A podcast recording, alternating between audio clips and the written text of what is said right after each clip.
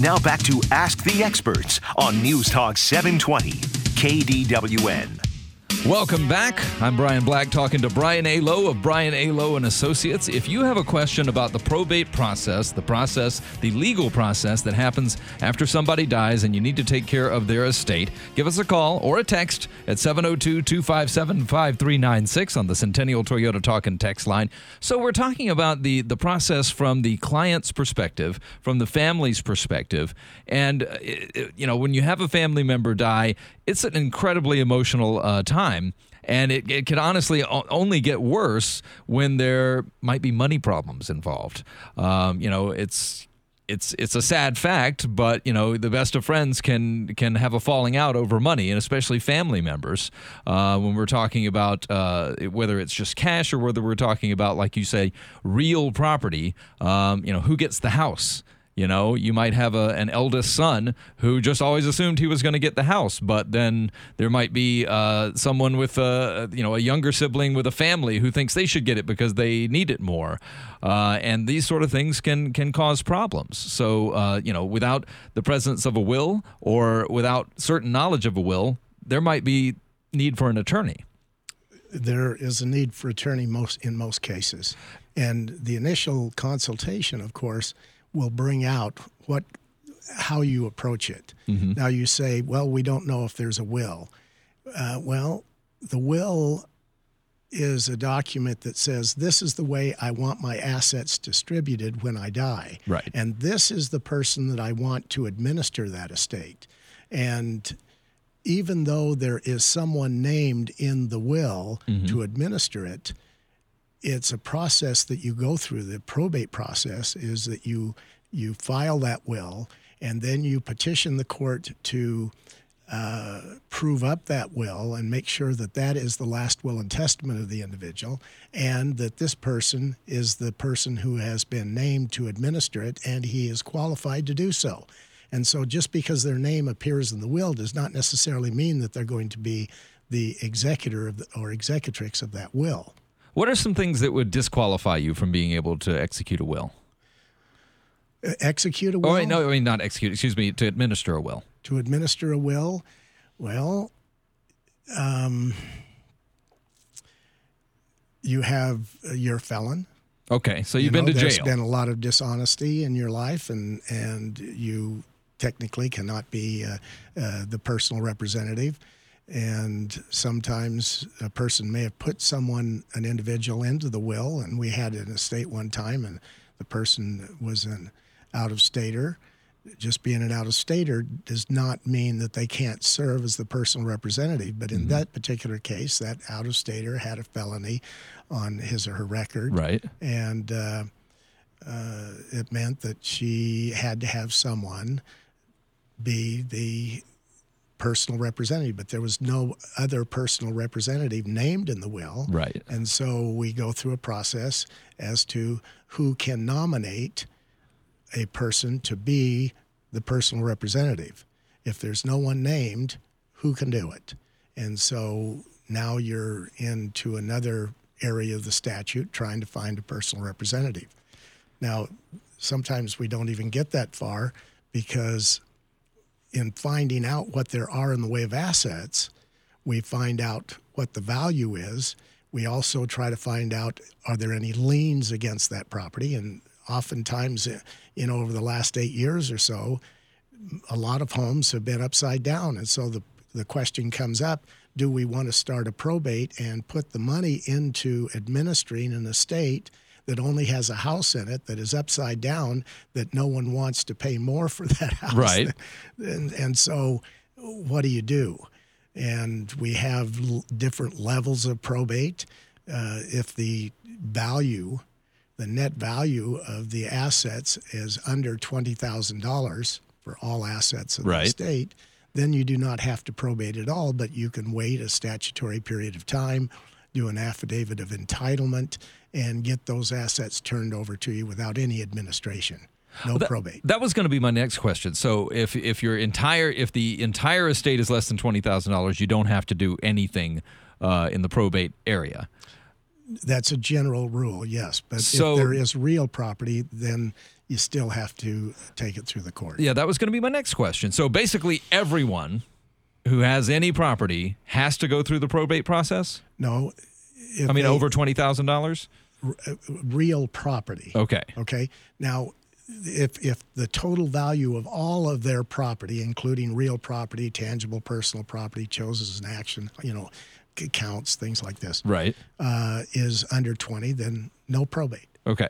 Uh, if they're if you go over twenty thousand, but the total value is less than one hundred thousand, then here again the the uh, legislature does not feel like we need to go through a probate process, a full administration. Right. And so we have what's known as a set aside. And we determine, first of all, are, are there assets there? What's the net value of those assets? And we determine that it's under 100,000.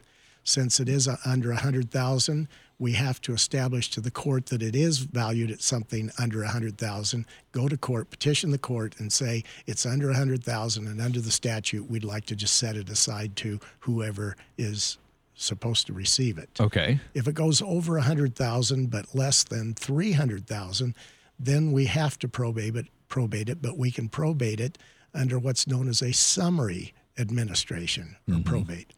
And What does that mean? Summary. Uh, well, th- there are a couple of things that you need to do. You need to um, give notice to creditors and give them an opportunity to put in a claim. You have to uh, go through the, the courts to get a, um, a court order as to the distribution of those assets pursuant either to the terms of the will or the, uh, according to the terms of the statute. Uh, but once you go over 300,000, then you have to do a general probate. okay. And when you do a general probate, then you have to do everything that you would have to do even if you had $3 million or $300 million. And it's I think that that sounds like kind of a tipping point there because I mean with with home values being what they are um, in in Las Vegas, there, it might be very easy to go over that three hundred thousand mark if you, if you're if you own a home in Las Vegas and you have any kind of uh, real property above and beyond that and some money set aside. So it sounds like the you're most people would fall into those two categories, whether it's the summary or the general. Correct? Yes, that most of them do fall in that range. However, oftentimes a person will have a lot of assets and they're on the face, they're quite wealthy, but they have done some things that uh, make these assets non probatable assets. Oh, okay. And these non probatable assets are assets like joint tenancy property. In a joint tenancy, bo- all the joint tenants own 100% of the entire asset. And so when one joint tenant dies, the, the surviving joint tenants continue to own 100%. Okay. And so there's nothing to probate. Uh, and that's a good thing, right? Well, it can be tax wise if it's not a probatable asset and you are going to transfer those assets through the probate process or through other than joint tenancy, you get a stepped up basis in the value of the asset. And so if it's joint tenancy, it's not all that good tax wise, but it's easy to get it administered and pushed on without going through probate. Very interesting point. We've just begun to talk about the tax uh, issues surrounding probate. When we come back, we'll talk a little bit more about that from the client's point of view. If you have a question for Brian A. Lowe of Brian A. Lowe and Associates, give us a call or a text on the Centennial Toyota text line at 702 257 5396.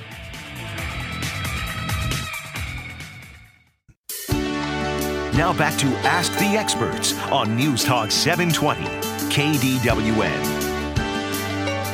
Welcome back. We're talking to Brian A. Lowe of Brian A. Lowe and Associates about the probate process from the point of view of the client, of the family member of someone who has recently died. If you have a question for Brian A. Lowe about the probate process, give us a call or a text on the Centennial Toyota text line at 702-257-5396. Now, Brian, you talked uh, you, you touched on something earlier that we hadn't really discussed up to this point is uh, you know, when someone dies who has assets, they need to be distributed and that's the probate process.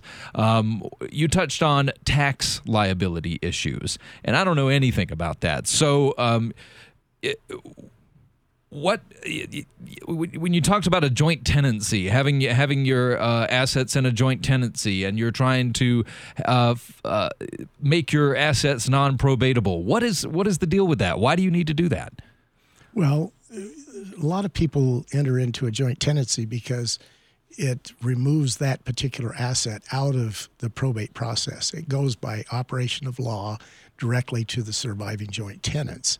The tax aspect of that is a person gets a stepped up in basis in the value of the asset. For instance, he bought a house for 100,000. Mm-hmm. He's been renting it out and has taken some depreciation and let's say each time you take depreciation, the basis reduces in that that property. Right. And so let's say the basis now is 80, but he can sell it for 280,000. Right.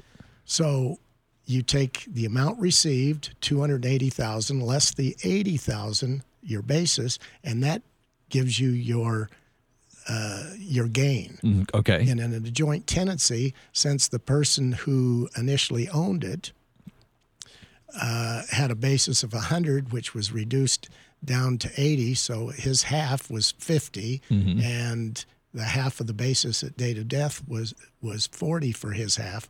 So now it's worth 280. So you get a stepped up in basis in the half of 280, right. which is 140, and the other person has their basis still in there of 80. So now the total basis in the property is now uh, 180 right. and not 280 so they so don't pay they, as much capital gains tax. That's right. Okay. So by having a joint tenancy they're going to end up paying more capital gains tax when they sell it. Now, is this something that spouses need to do, or is that is uh, you know would you need to enter into a joint tenancy with your spouse on a, a piece of property like that? Well, oftentimes uh, with residences, people will use joint tenancy, and and it's interesting how many uh, groups practice law. You know the the real estate brokers say, well, put it in joint tenancy. The title company say, put it in joint tenancy. But in fact, it could have a detrimental effect on your overall estate plan, mm-hmm. and it could have an effect on the taxation.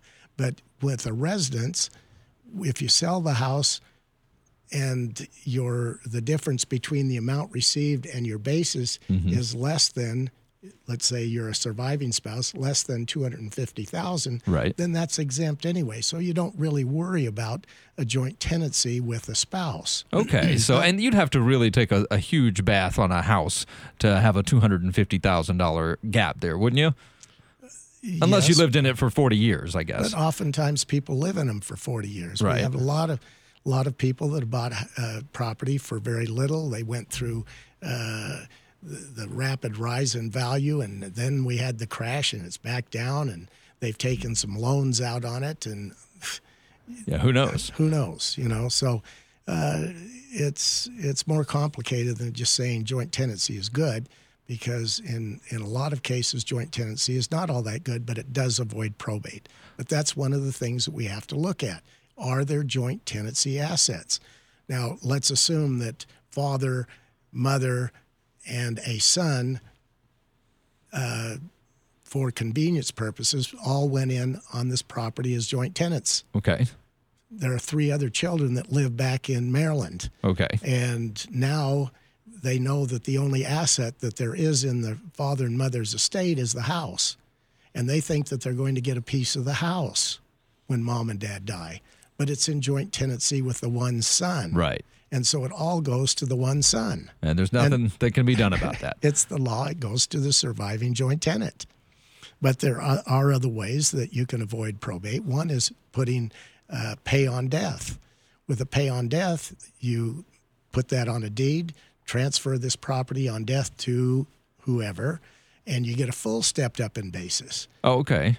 It's it's good tax, uh, better tax wise than joint tenancy, but you still could mess up your overall estate plan if you want to treat all your beneficiaries equally or Right. something. It may all go to one payee or transferee on death.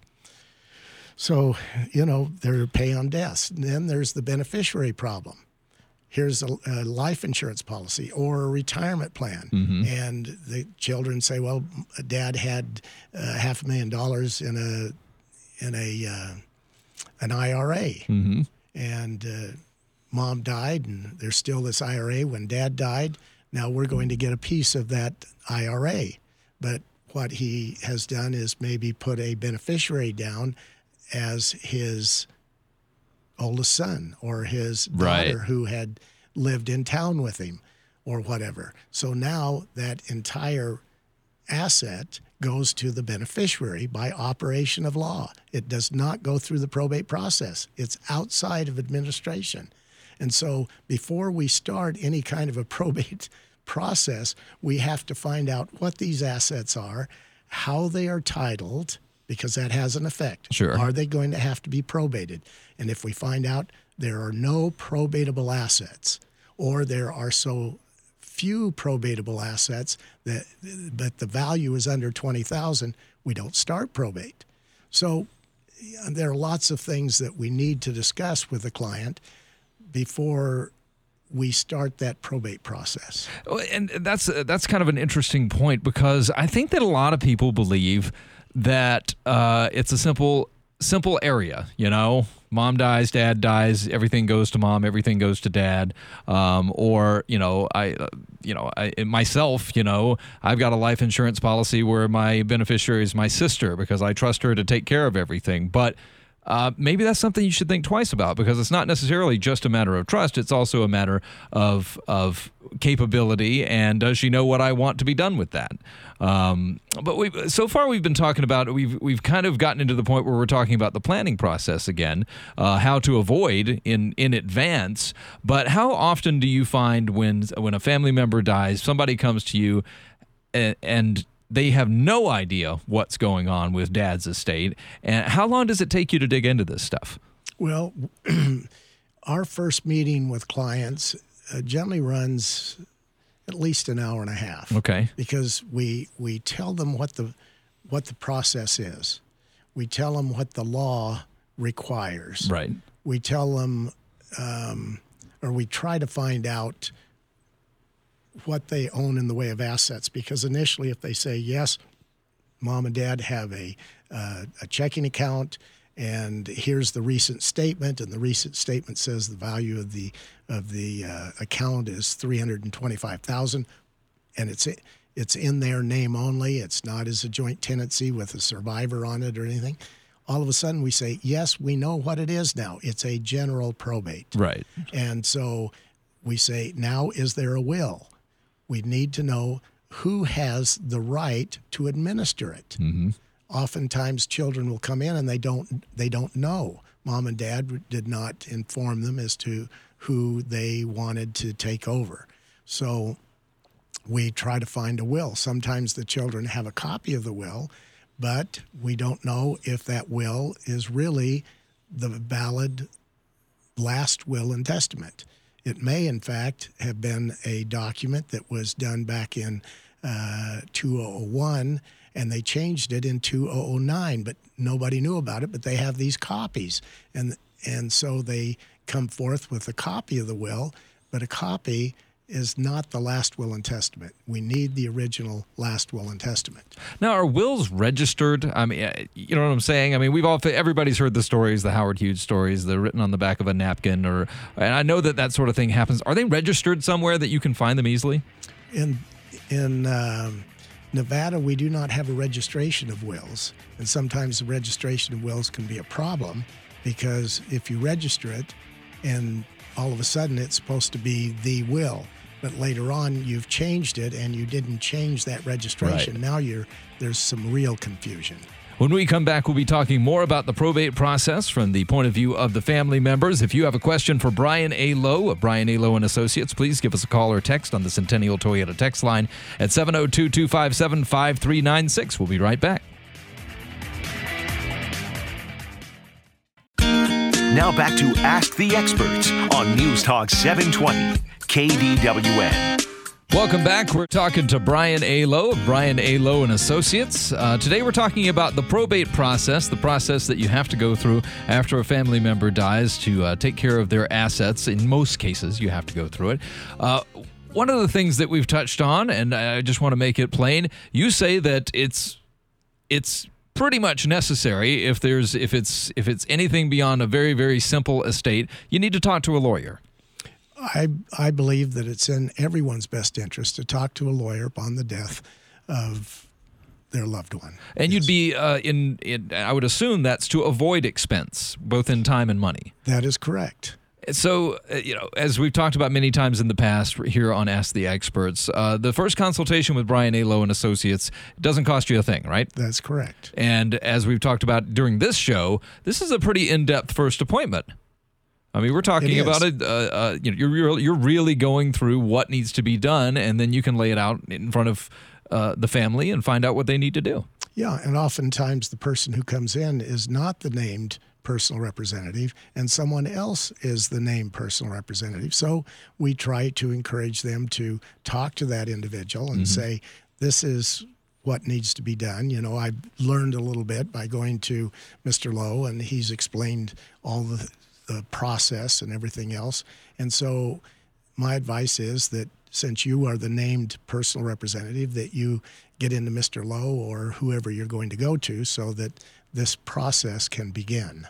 Well, you know, and I would imagine that there are people out there that uh, that don't know all of the ins and outs of what's probatable, what's non-probatable, what the different limits are between the summary and the general probate. What you know, all of the, all of these these these, and they may not even know what all the assets are of a family member. No matter how close you are to someone, there might be an account or a, a piece of property somewhere that you just don't know about because maybe it was willed to them 50 years ago. You know, it could have been lots of different things, and I would imagine that there there been many cases where people they think they know what they're doing and they end up creating more work for themselves and costing themselves money. And they step on people's toes and and really create a real problem. Mm-hmm. Uh, another thing is is that uh, with our privacy laws, with the HIPAA laws, we you know an individual he may be the natural person to take over. He may be the named executor under a will.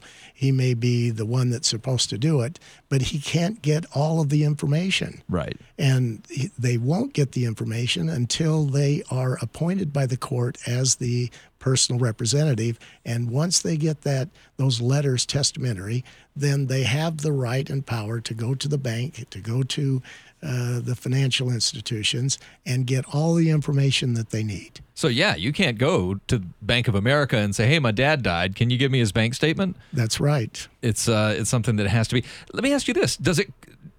What does it cost to go through this probate process? I mean, the court costs. I mean, the court costs generally run, uh, depending on the size of the probate, anywhere from uh, three hundred to about five hundred dollars. That's just plus or minus. Mm-hmm. Um, and that's out of pocket cost. Once you start a probate, then one of the things that you want to do as soon as you start that probate process is to give notice to creditors because that's a statutory period of time that creditors have the right to make a claim against the estate. Okay. Some people think that because there is a will, they have the right to receive those assets. That is not the case. That that has to go through the probate process. The, the will has to be um, recognized now as the last will and testament under the law. And so we have to go through that process. And if you don't do that, uh, there is a possibility you could be sued by creditors. Is that correct? That is correct. Those some people think that they're because they're in the will, they are the beneficiary and they should take. Mm-hmm. But even going through the probate process, because they're the beneficiary, does not give them the right to take first. The first funds in the estate go to the administrator of that estate, the, the executor, executrix, Right. personal representative. They get to be paid for their services because once they step in uh, and become the administrator of the estate, they receive license to to administer it for everyone that has any rights to claim anything in the estate. The first one that gets paid then is the administrator Right. and they get reimbursed and there's a statutory fee that they receive it's all in the statute it's a percentage and they that's what they get Okay. then uh, after after paying those administrative expenses the creditors are the next ones up so before you start distributing assets you need to give notice to creditors and you need to let that period run because a, a person with a claim could make a claim on the last day of the creditor's period Right. and it could be Could wipe it you could, out. It could wipe you out. But they are the next ones that have priority. Then the next ones to that are the are the specific bequests. What is a specific bequest? That's one where I I say when I die, give my car to my daughter Right. give my house to my second son, give my whatever. Right. Okay. And so those specific bequests come up next. And if all the money is given away in a, as a specific bequest, then the residuary beneficiaries, who are the last to receive, mm-hmm. they're the ones that get cut off. Sure. And so you do not want to pay the residuary amount 25, 25, 25, 25% uh, to beneficiaries before you've done the administration, paid the expenses that need to be paid, get the creditors cleaned off the books, and paid the uh, the specific bequests, and now you have a residuary amount. So all of this is part of the administration and accounting that goes on in a probate, and all heirs uh, or beneficiaries of the will will receive a copy of that accounting. So at the end of the day, we find we know what there was in the way of assets, Right. what the costs were, any creditors' claims, what they were, and what is left, and what then can be distributed. Well, let me ask you this about life insurance. We've talked about it several times in the past. Now, is life insurance included in the probate process, or is that just a direct transaction b- transaction between the life insurance company and the beneficiary? That is a good question. With life insurance, the beneficiary, if there is a beneficiary named mm-hmm. by the statute, it goes to the beneficiary. It's not part of the estate. okay, and that would be a good way to take care of those 25, 25, 25 kids. That is correct. um, if you if you feel like your you know your estate is going to go in, a, and that's something that creditors have no part of, That is correct. and that's And something that, under the law, it's the life insurance is is not subject to the claims of a creditor, okay. nor is it subject to the creditor's claim of the beneficiary. So with life insurance, there's some preference there under the law. Well, today we've been talking about the probate process. Hopefully, we've given a little bit of perspective from the point of view of the family. If you have had a, a family member who recently died, or if you're thinking about avoiding some of these pitfalls in the probate process, I encourage you to make an appointment with Brian A. Lowe and Associates. The number to call is 702 259 0002. That's 702 259 0002. You can check out their website at southernnevadalawyers.com. Thanks for coming in again on Ask the Experts, Mr. Lowe. Thank you, Brian. It's been great being here with you. We'll be back next week and we'll be talking about more right here on 720 KDWN.